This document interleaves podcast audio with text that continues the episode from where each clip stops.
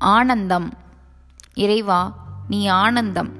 என் சிந்தையினுள் நீ வீற்றிருக்கின்றாய் என்பதற்கு வேறு என்ன சான்று வேண்டும்? ஆனந்தம் இன்றி இங்கு யார் உயிர் வாழ முடியும்? உயிர்களெல்லாம் உயிர் தரித்திருப்பது ஆனந்தத்தின் பொருட்டு.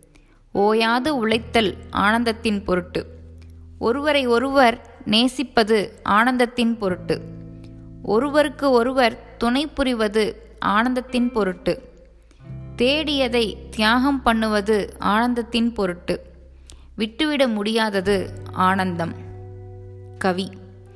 கருத்தறிய சிற்சபையில் ஆனந்த நிறுத்தமிடும் கருணாகர கடவுளே தாயுமானவர்.